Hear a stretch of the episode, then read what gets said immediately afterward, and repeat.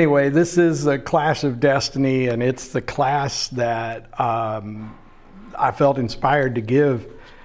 Basically, I was in Kansas City back in May, early May. Ron Flowers and I were to go to this Christian Protectors Conference.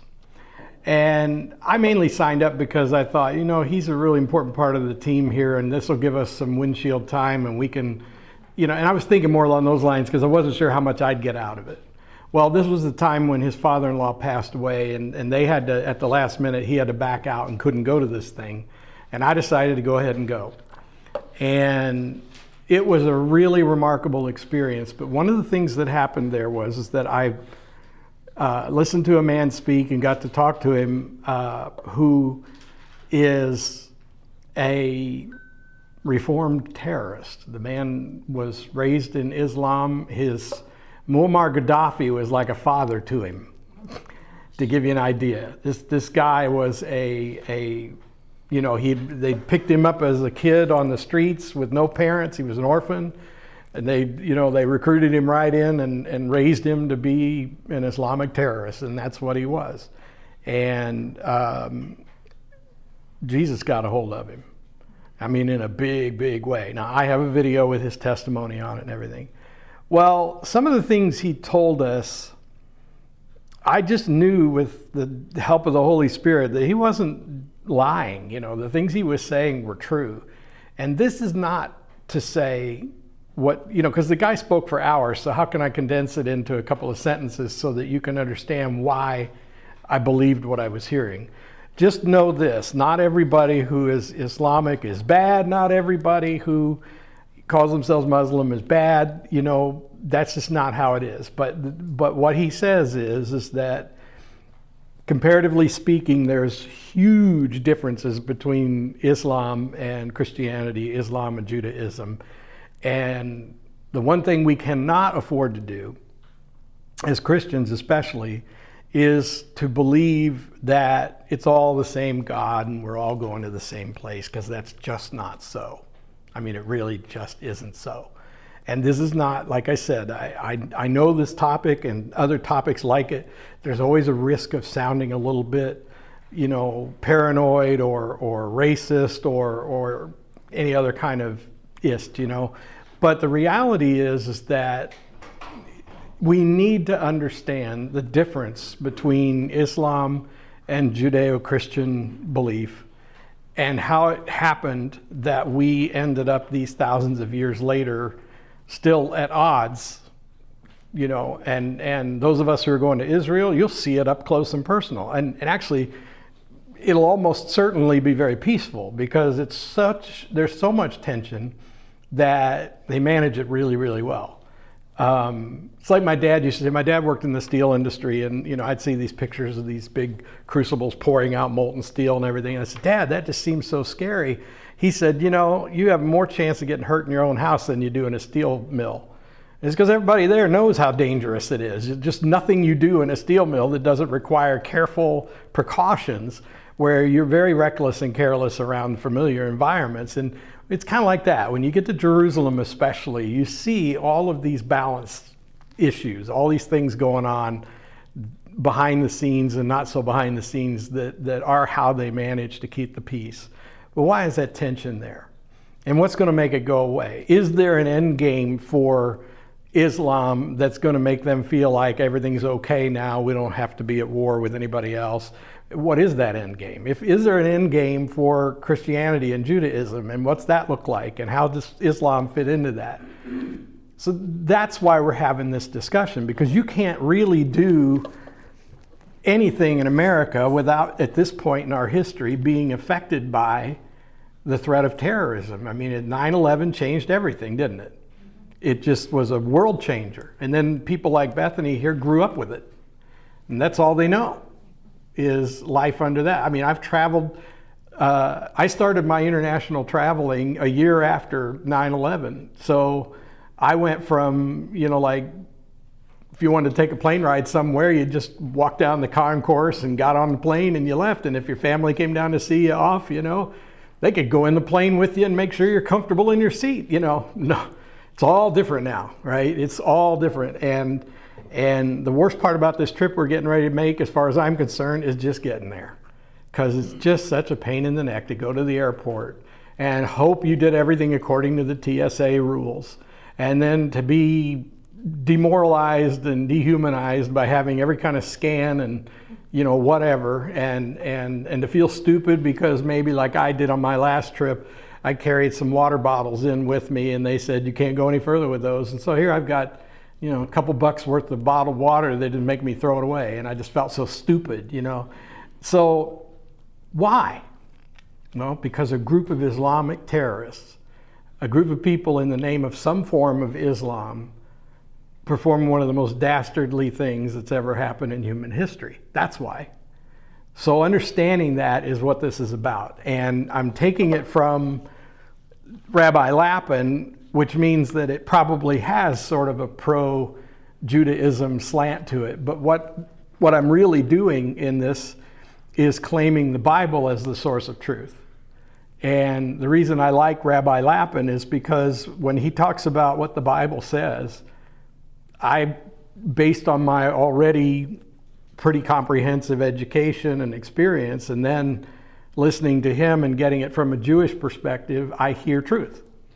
You know, and I know the scripture is true, and I know that that this really is God's book and God's language being imparted to us. And it doesn't mean, for example, that every word um, in every version of the Bible or every translation of the Bible is precisely correct what it say, what it what it really saying is is that God uses this book as a way of communicating who God is and what God values and how God operates. And so when it when I say it speaks truth, I mean that reading your Bible will reveal to you as much as any human can know about God and our relationship with God.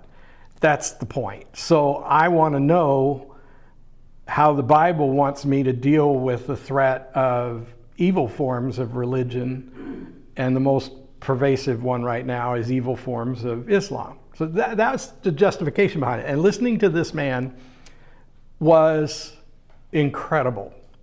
And I got news for you. If you like this, then when we do our winter class, I have a DVD set and some study guide material from him that we can look at together.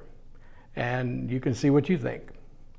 And again, it isn't meant, in fact, what his message is over and over again is the vast majority of people who are Muslim are just as on the fence about most of it as Christians and Jews.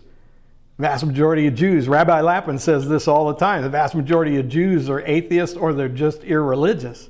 They claim Judaism in a uh, cultural sense. I, I was raised in a Jewish home, my family has a Jewish name you know, I go to the major holidays, and guess what? We Christians are the same way.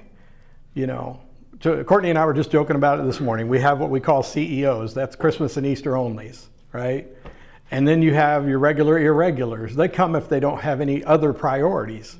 I'm not criticizing them. I'm just saying that watered down religion exists in all of the world's major religions, and most people practice a watered down version of their religion.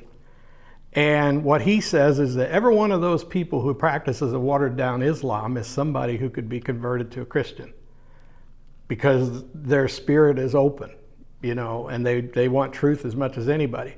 So even if we talk about this in terms of radical Islam, and that's just like radical Christianity, you know, Bethany and I have talked at different times.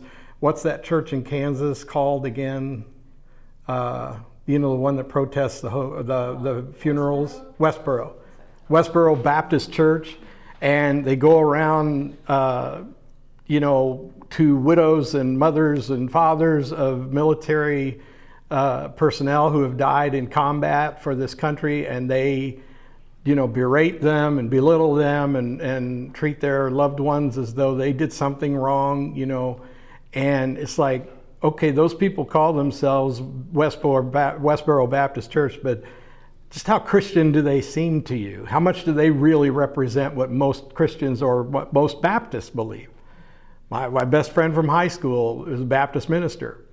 And, you know, he's Southern Baptist, so naturally he thinks they're the only religion that's got this right.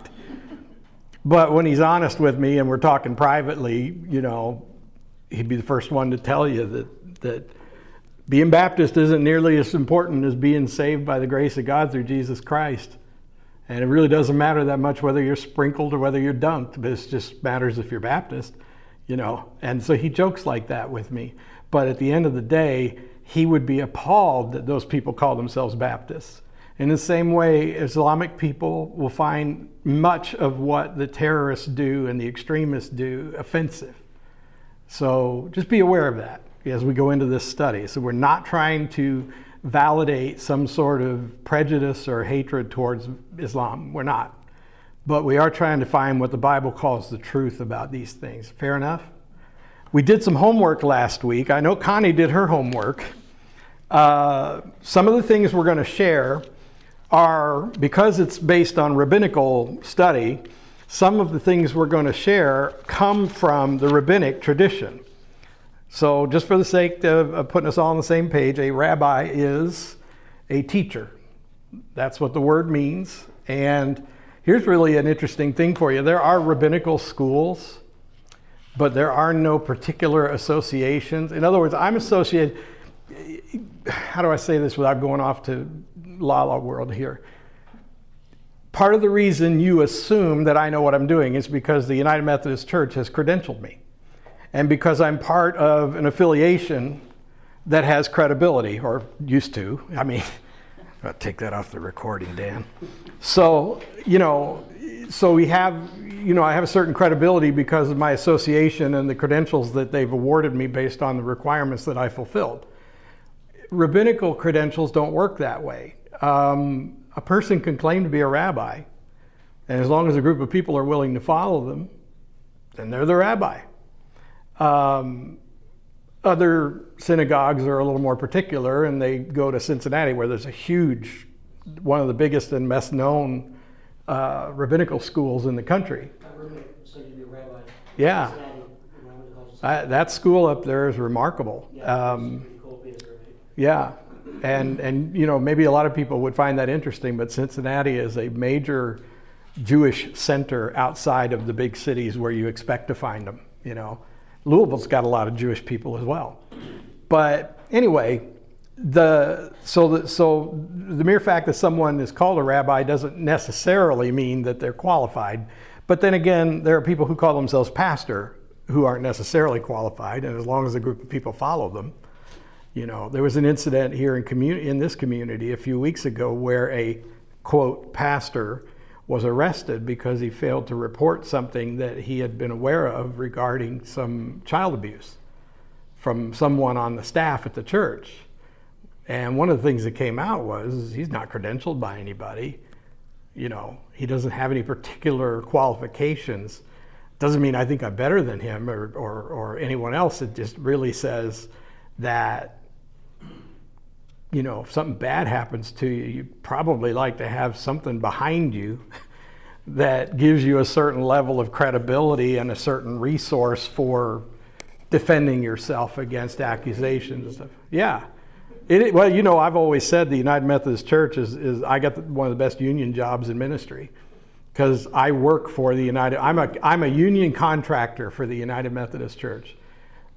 Shiloh pays my salary, but I'm basically under contract by, you know, I, I don't say that I like that, but that that's part of why you can trust me. That's part of why when you call a plumber or an electrician, you want to see certain credentials on their paperwork and so forth that tell you that there's a whole organization that's telling you these guys are qualified. They really know what they're doing.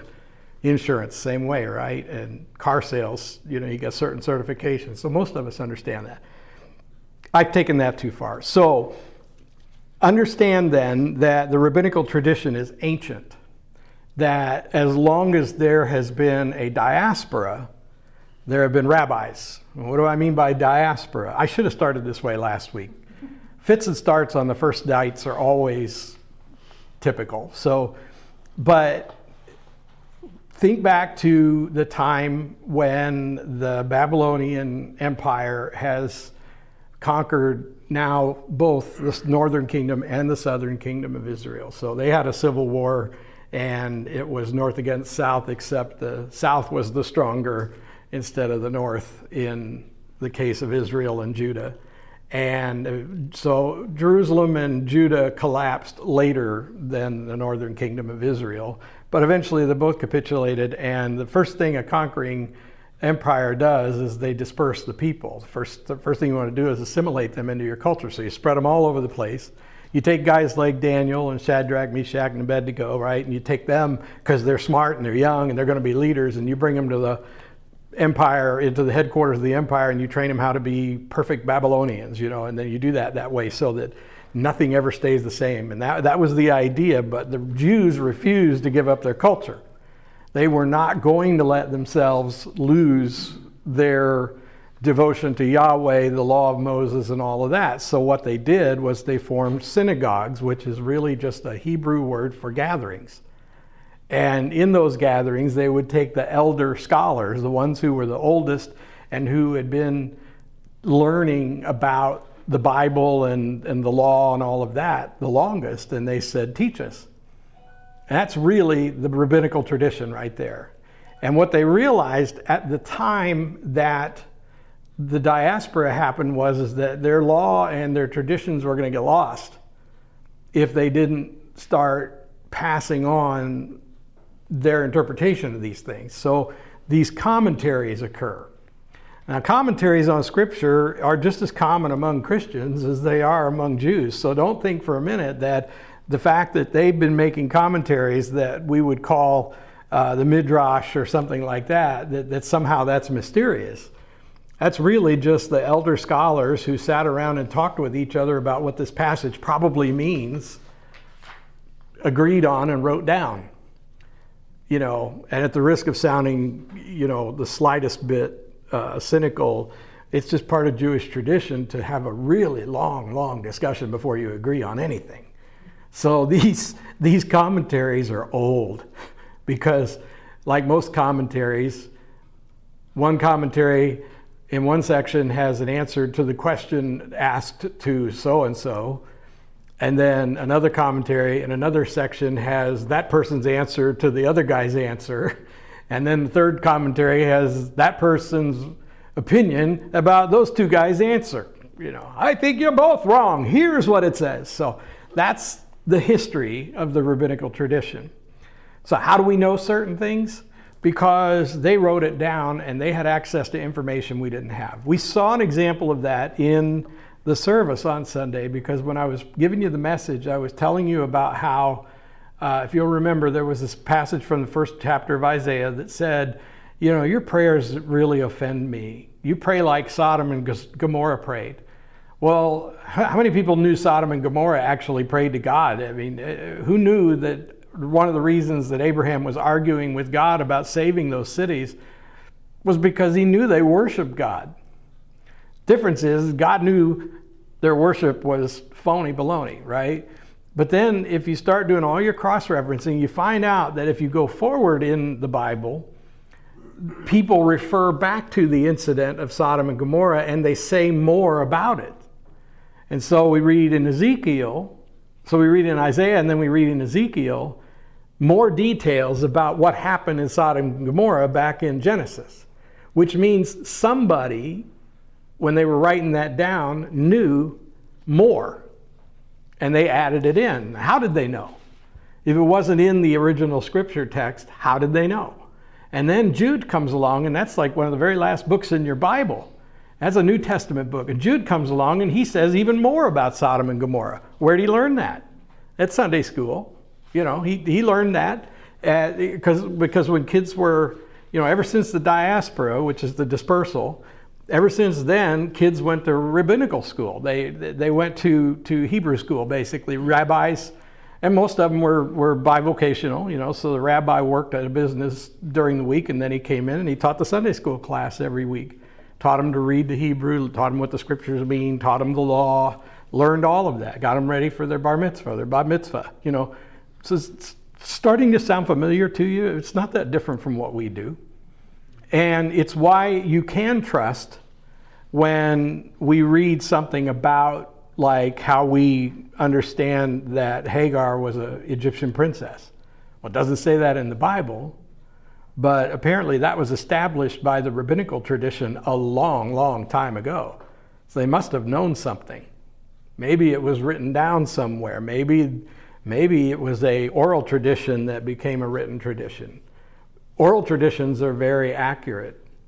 You know, they really are. A lot of people don't realize that. But a written tradition can be inaccurate as quickly as it goes to press because then it's stuck there. If they write something down wrong in that book and then a thousand of them get distributed, then a thousand wrong versions are going to be out there unless somebody really carefully goes and pulls them off. On the other hand, if I come over to your house and I start telling you a version of a family story and I get one of the details wrong, Bethany here will pipe up and say, No, Dad, it was a Tuesday, not a Thursday. You know, you see what I mean? So oral traditions, huh? It's self correct. Yeah, oral traditions self correct. So that actually gives you more credibility for the rabbinical traditions because they were oral long before they ever were written down. So, you tracking with me here? This is the groundwork I should have laid last week so that we would be able to understand some of the things we are hearing that aren't necessarily in your scripture. So, you did some homework. What did you find out that you want to share with us? Well, what you said was she was a um, daughter of the Pharaoh. Hagar was the daughter of a Pharaoh. Hagar. Actually, her official uh, Hebrew pronunciation would be Ha'agar. So. Just like a Hebrew name. Just like it. Yeah. I mean, that's what I said the other day when I thought I had a bass on my hook and then it was a gar. I said, Ha, gar. Take that off the recording too. See what you're missing? Don't come to class. Uh huh. It means this is the reward. That's the meaning of Hagar. Mm-hmm.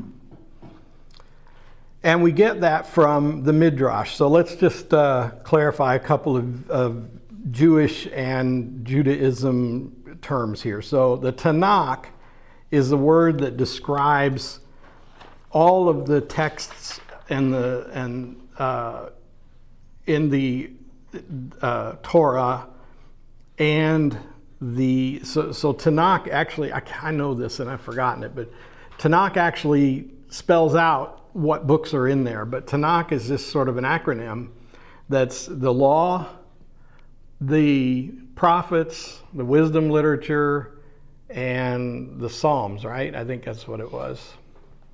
But that's what Tanakh covers, is basically the Hebrew Bible, or what we would call the Old Testament. Okay, so they would call it Tanakh, and it's actually an acronym, but it's an acronym for Hebrew words. So, you know, just make sure you choke on anything that's got an H in it, and you'll sound like you're speaking Hebrew. All right. So, Torah is the law books. Who knows which ones those are? There are five. The first five, yeah. First five books of the Torah or the law. And in English, that would be written with a capital L to represent that.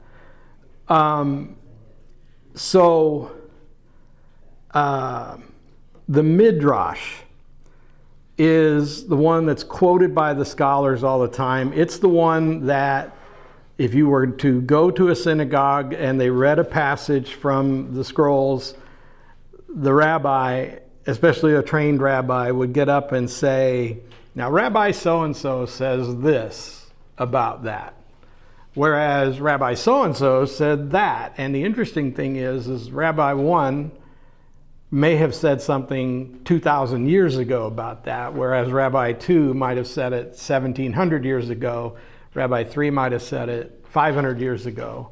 And so it's like in this ongoing commentary. And if that seems strange to you, well, look in any pastor's library I have commentaries by Spurgeon and uh, Clarke and some of these guys. And the reason I started my career with those is because those were all cheap because the copyrights had run out on them. I could buy books like that or even CDs with all that on them for a song. And those commentaries were cheap and easy to acquire because they weren't copyright protected anymore. So they were just basically the cost of distribution. Uh, by the way, you want to know why the King James Bible is the most common Bible in, in, out there? There's no copyright on it. That's why. I mean, everybody knows, of course, that that's the one Jesus carried, and that's why it's really the most common Bible out there. Laugh, that's a joke. You know, there are people, at does anybody know someone who swears the King James Bible is the only correct Bible? Yeah. I mean, we all know people like that, and there's nothing wrong with them because you know what? If they've come to the Lord and found truth about God in that Bible, then God bless them. Some people find all that thee and thou stuff a little off putting. Not anymore. The Gideons have really gone through a big change. In fact, our local Gideon camp guy came to see me the other day because the Gideon camps in this area are down to just a few people. I literally like three or four active people. And I really believe in the ministry of the Gideons. They're coming to speak here um, right before we leave on our trip, actually. And uh, I would encourage men to get into the Gideons because it's not just about giving out Bibles, it's also about men being accountable for their Christian walk. And it's a place where you get that accountability. And one of their outreaches that they do in order, because, because every Christian should be accountable for trying to get out there. You know, Christianity is not meant to be something you keep to yourself and stay home and do. It's something you're supposed to go out and share. It's something you're supposed to express, not just in trying to convince people to believe in Jesus, but because your life convinces them you believe in Jesus. So, you know, businessmen from the community standing on a college campus getting harassed by teenagers with attitudes, you know, and hoping just one of them will take this Bible and take it seriously. That that's a courageous thing to do that shows that you're really serious about this walk with Jesus. So that's the heart of the Gideon's ministry, but they did uh, like five or eight years ago, something like that, they went ahead and adopted a newer version of the Bible. They don't give out the, uh, I think it's the NIV. And that's because NIV has reached its sort of saturation point where you can now reproduce them fairly inexpensively. Because when you're trying to give away millions of Bibles all over the world, that's the other issue. You've got to be able to do it affordably. So you can't use the latest version like the ESV or something without having to pay quite a bit more because there's still so many people to be paid off. Open your ESV and look at the editor's list in there. Every one of them is getting a piece of the action. It's just the way it is. It's publishing. So yeah, King James, uh, and and so all these older commentaries, they're based on the King James version, and so they read like that. But they still say a lot of the same things. They still tell you that after the Babylonian captivity began, they started meeting in synagogues and writing down things because they realized that they might not get back to the temple anytime soon. And a really old commentary that you can get for, you know, the cost of a CD at the library or at the bookstore rather, you know, um, will tell you that. It'll just say, you know, and they were predisposed to, you know, they use sort of flowery language where, you know, the modern, more expensive one that you get at the Christian bookstore for a ridiculously high price um, will tell you the same thing in modern English, you know. And maybe they'll have a picture of some archaeological find that proves that that's true. Okay. It's the difference between the old rabbi comment and the not so old rabbi comment, and yet truth is truth and it translates, it's transcendent. Okay. So the Talmud comprises the Mishnah and the Torah and the Gemara. And the Mishnah and the Tannaitic writings are basically uh, they expound on so so midrash is the official commentary and then the uh, Mishnah is the commentary on the commentary. Now, when I took a class on Judaism years ago, like early 90s, they would draw a little thing on the, they, they would say, uh, they draw on the board like this, and they'd say, okay, so you have the law, that's here in the inner part, and this is Torah, and then you have the Midrash, which is the official commentary, and then you have the Mishnah, which is popular opinion almost. so that's how they would illustrate that in, in a class on Judaism. Okay? So if I told you that we knew something about Hagar based on something it said in the Mishnah, then if you were a practicing Jew, you'd say, so it might be true, it might not be true. It's just someone's opinion, you know. It's like stop signs in Jasper. Only matters if a cop's watching.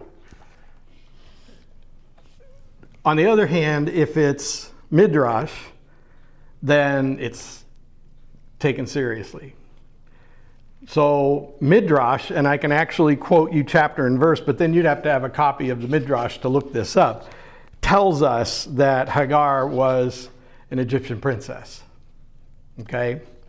So, let's get into the study because this is what you really wanted to know about. But the groundwork is really important, and we're not going to do this level of conversation about the, or lecture about the uh, Jewish stuff. But this is, this is to sort of tell you in advance that there will be some things you hear that are not in your Bible, but they're based on rabbinic tradition, okay? So you remember the story. It's in Genesis chapter 16, and it's a little short story about how Hagar uh, came to be a servant to Sarah. And you remember Sarah and Abram were very old. They didn't have a kid. God made this promise to Abram.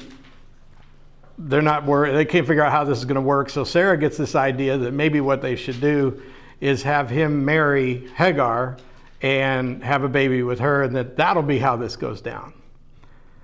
So what the Jewish tradition informs us is that Hagar, being the daughter of a king, and Egyptians in those days thought very highly of Abraham, and especially Abraham's God.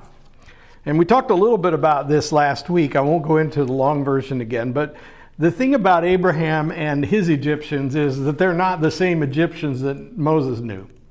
They're not the same ones. Um, that's sort of like and this is a real stretch, but to put it in perspective, it means that that uh, a complete government change has occurred, and you know we've got a brand new Congress seated, a brand new Senate seated, and a brand new cabinet and judicial branch and everything set up. They're still using all the same terminology. They're still working in the same offices, but they're a whole new set of people. I mean, that's that's basically what we're talking about. Over time, remember the Egyptians have been around a long, long time, and they're still around in some form or another. Over time, the Egyptians that Abraham knew evolved into Hyksos, which is a different brand of Egyptians, a different people group that came in and took over Egypt, and they're still Egypt, and they still operate under the Egyptian cultural norms, but they're bringing their own culture in, and that's why this hatred towards the Israelites built up over 400 years. Okay, so at the time that Abraham knows the Egyptians, he has very friendly relations with them. And the Egyptian Pharaoh, you remember what he did? He told uh, he Abraham told the the uh, Pharaoh that that Sarah was his uh, sister, not his wife, because he thought maybe they'd kill him and take her. And Pharaoh was really disturbed by this. Why would you do this to me? And what he also says is, you know, you, you brought down your God's disfavor on us.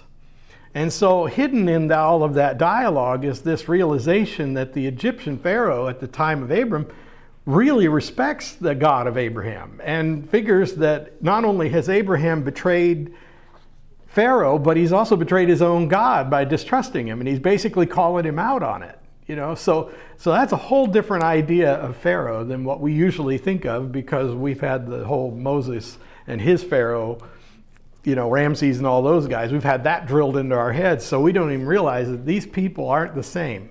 It's a much more casual relationship, and they're not the massive superpower at this time that they would become later. And um, so here's what the rabbinical tradition says is that most likely Pharaoh sent his daughter to live with Abraham because he respected him so much. Because he thought that she might learn some things from this guy. Because if you think about it, when you're raising kids, one of the things you're aware of is, is you don't want them to be as just like you. I mean, I hope you don't. I, I don't want my kids to be just like me. I want them to be better than me. That's why I wasn't joking when I said, You're right, she's better than me.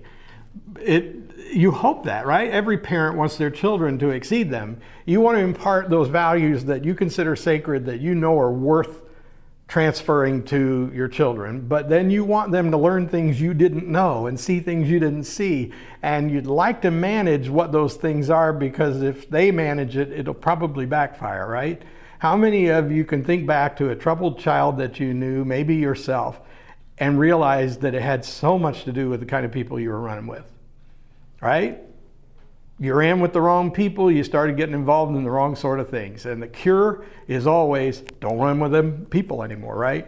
So let's suppose you're a rich, powerful Egyptian monarch and you want your daughter to absorb a really healthy culture apart from your own so that her per- perspective is broader than your own. And you go, I really like this Abraham and I like this God of his and I just like the way they do business and those people are really all right. And so the rabbinic tradition says that that's probably why she ended up in their household because it's a great way to learn. And it's very common now in Europe and in, in, American cities, in the big cities where the blue bloods and the really wealthy people live, you know, they'll have someone that they call an au pair, you know, sort of a nanny. And very often these people are from wealthy families and they're very well educated and they're doing this servant role not necessarily because they need the money, but because they need the exposure.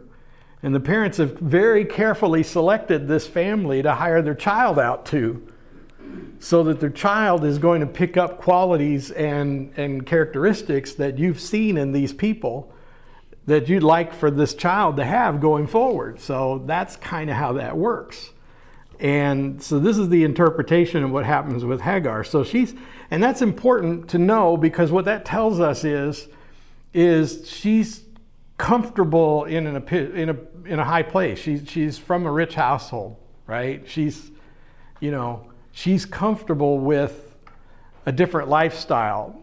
Because what happens next, right? Abram marries her. And, and her thinking is, is, hey, He's kind of a king. My dad's kind of a king. Remember, it's not the Egypt that we know more about.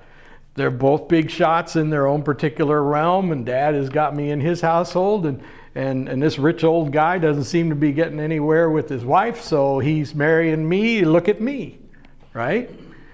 And then they have a baby, you know, and so she's pregnant, and, and we don't know for sure what's going on, but there's a hint in the scripture because Sarah is getting really fed up with Hagar's attitude. So, what's Sarah say? Abe, she's got to go. you know, and what mama wants, mama gets, right? So, out she goes. She's out in the wilderness. And here's the hint at what Hagar's problem was an angel appears to her. And the angel says, Hagar, servant of Sarai, I have heard your cries. Two things are being communicated there. Number one, remember your place. And number two, you have been treated unjustly. And we're going to rectify that situation. Now, this also tells you going forward that this race of people is important to God because she had two angelic appearances. You know, that's pretty remarkable when you think about it because she's the Pharaoh's daughter living in Abraham's house, and Abraham's the one with the covenant, but she's getting a kind of covenant of her own because what does the angel tell her about uh, her son Ishmael? Do you remember? He's going to be the leader of mighty people, right? So, so God's saying they're, they're going to be a mighty group. But God also assigned certain characteristics to them. You know, he, he says they're going to be this kind of people. And so she gets told, go back to your job. You're a servant. You, you were out of you were you're out of line here. You, you were out of line. You need to get yourself back in perspective.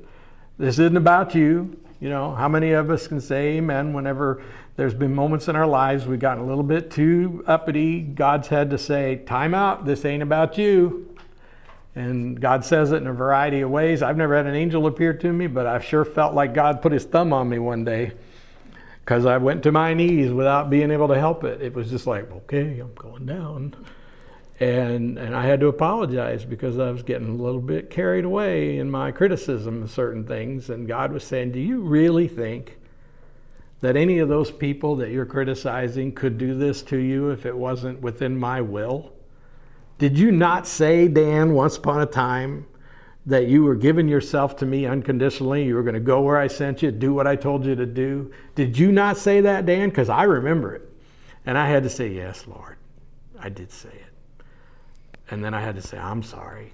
I know these people seem to be the problem, but I wouldn't be having this problem if it wasn't okay with you. So, yeah, sorry. It's a good thing to have happen to you once in a while it happened to Hagar. She went back and had that baby. And we don't know exactly how old he was when uh, Isaac came along, but Isaac eventually came along and he's the little brother. I mean, and, and Ishmael's the older brother. He's like the teenage brother who is way too worldly. All right? So when you read about him, let's see. How are we doing so far? I've been doing all the lecturing. I don't. If you haven't been in one of my classes, I have my, I have these nights when I do a lot of this, and then there's the other nights where I'm just going to ask you all kinds of questions, and you know, usually when you're trying to lay out the groundwork, it's kind of like that. But what you're going to learn about Ishmael is is that he's kind of a rotten kid. He's just he's a bit of a wild child, you know. He's the one you don't want your kid hanging out with. You know, while all the studious kids are in study hall, you know, practicing for the exam or whatever, he's the one's out there in the smoking part of the school. I don't know if they have those now. When I was in high school, they had smoking sections so our kids could smoke, you know. Because they thought, well, you can't beat them, so we're going to tell them no smoking in the bathroom, you have to smoke outside. And so the burnouts were all out in the smoking section, smoking between classes, you know, and being burnouts. And all us good kids, we were doing other things, right? And, you know, so Ishmael's out there in the burnout section smoking between classes. And Isaac, he's the good little boy, you know. And Ishmael says, Hey, Isaac, come here a minute, man. Try this. Just one puff, you'll see, right? That was kind of what it was like. Okay? And so there comes another issue and another time when Sarah and Abraham both say, Yeah, um, you, you guys should move on. right? You know, he says, You guys need to move on. This is, this is, a, this is not a productive relationship we have here. And so this is the point at which we begin begin to see this culture established. And some of the characteristics, do, do anybody, how many of you remember from last week and from your study this week? Because y'all did your homework, right? Yeah? Teacher's pet up here. She was in class studying while some of you are out with the burnouts. I know. Don't beat her up after class just because she's teacher's pet tonight, you know. Anyway, um, what what do you remember? What was how was he described? Ruddy complexion. Do you remember that? He he was described as being. You know, what does that mean exactly? You know, earthy, ruddy. You know, he's he's earthy. Listen, this time of the year, you can go to the store or to church or wherever, and you can tell who works outdoors and who works indoors, right? You know, uh, Brian Paff, somebody like that, comes to church on Sunday morning and, and they, they look like they're four shades from changing their ethnicity, right?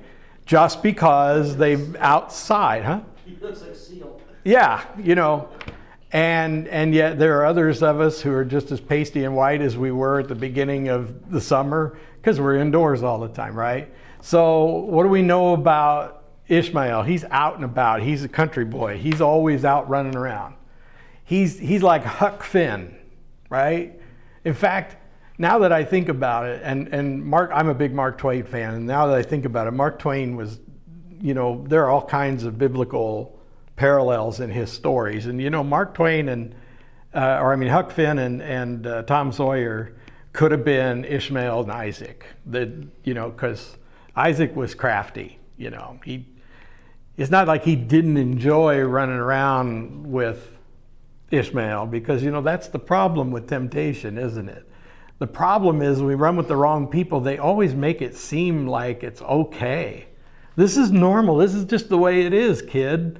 You know, right? And and so that's when the wiser older person, the parent has to step in and say, I think you need a new circle of friends. We're going to church, right? Or something like that. So this is the beginning of the differences between Isaac and Abraham, or I mean, Isaac and Ishmael. And that's kind of the point where we'll start next week is we'll start comparing those differences and following the chain. So your homework assignment for next week is, is learn everything you can about Ishmael. And the reason is, is because you have to do a little digging to do that. Isaac's pretty easy because after all, books about them you know, so the book's all about his family, but the other stuff is there. So do your homework about Ishmael. Questions, comments, anything is open. We've still got five minutes. Any anything's game here. I've talked the whole time. It won't always be like this, I promise. But Why are you looking at me? Well, because you're clever and you say things that inspire us. Nah, I got nothing. Sorry. Okay. So we should probably not go home and do the podcast tonight. Oh, I got plenty to say about that. Oh, okay. When Bethany comes to sit down at the microphone for the C.S. Lewis podcast, she opens up her book and there's always at least three shades of highlighter in the chapter. And yeah, yeah, go. Um, you were talking about how didn't C.S. Lewis talk about about uh, you said everybody so certain people believe that all different religions believe they all go to the same God. You know, you know, so you were saying it before, which is definitely not true. I, I forget, what is it? Totalism, like totalitarianism? What, what is it called? You, Well, I know he's got a really clever quote about that. Um, but I know he wrote stuff about that. But I'm trying to remember the, the actual term of people that think that direction. That no matter what religion you are, it all goes to the same person. I know a modern term is universalism. I think that's what I'm trying to think. You know, that's just universalism. It- That's basically saying, But was it Lewis or Tolkien? Wasn't one of them dabbling at that point in, one point of their career? well, I know one's Catholic, one's right. right, but I, I didn't know. I just. But they also had some other friends, they-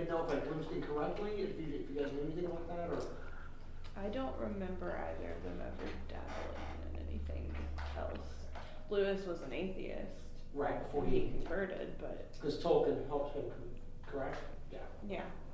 Yeah. So I was just curious. Yeah. Yeah. What else? Any any other thoughts? When you asked how old was Abraham when Isaac was born, I just hit it on my iPad here, and one says he was 100, and one says he was 116. Either way, it's old. Yeah. That's that's definitely Either way. Dad, kid. I'm trying to watch the weather channel over here. I'm trying this kid.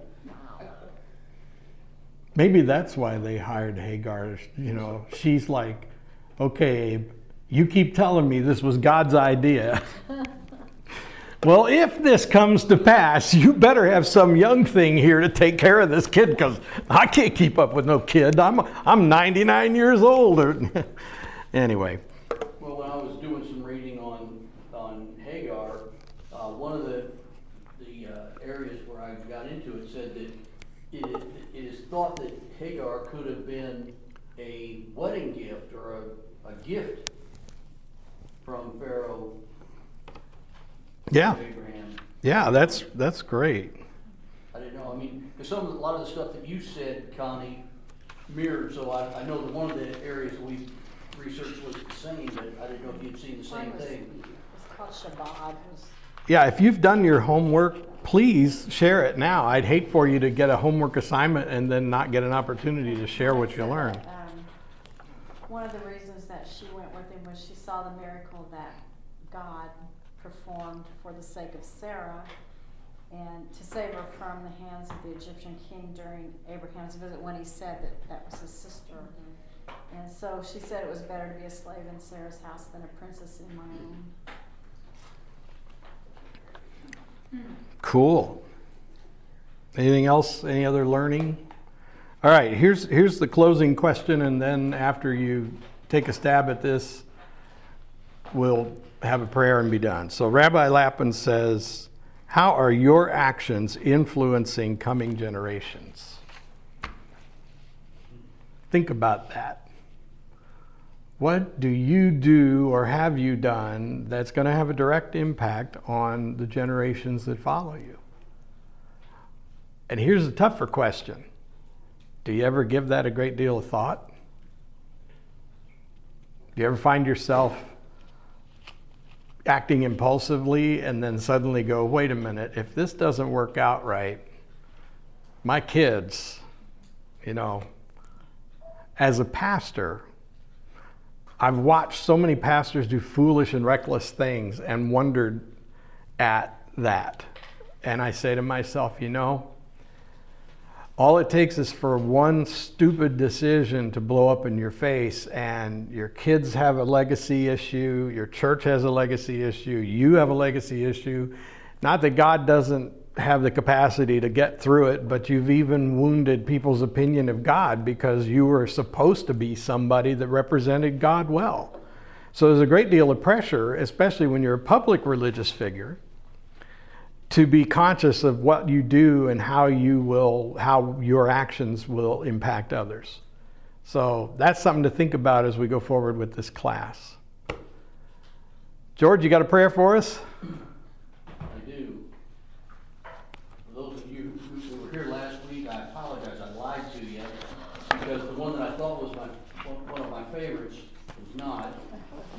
Uh, where is it? It's this one. Pardon? This one, yeah, because I, I read it a couple times before I came in. I praise you, God, for each person here in my study group. Thank you for each person's presence and impact in the group. Thank you for what they are do, what you are doing in them and through them. I claim your promise to be with each of us this week as we share our spiritual journey with others. Amen. Amen. Thank you. God bless you.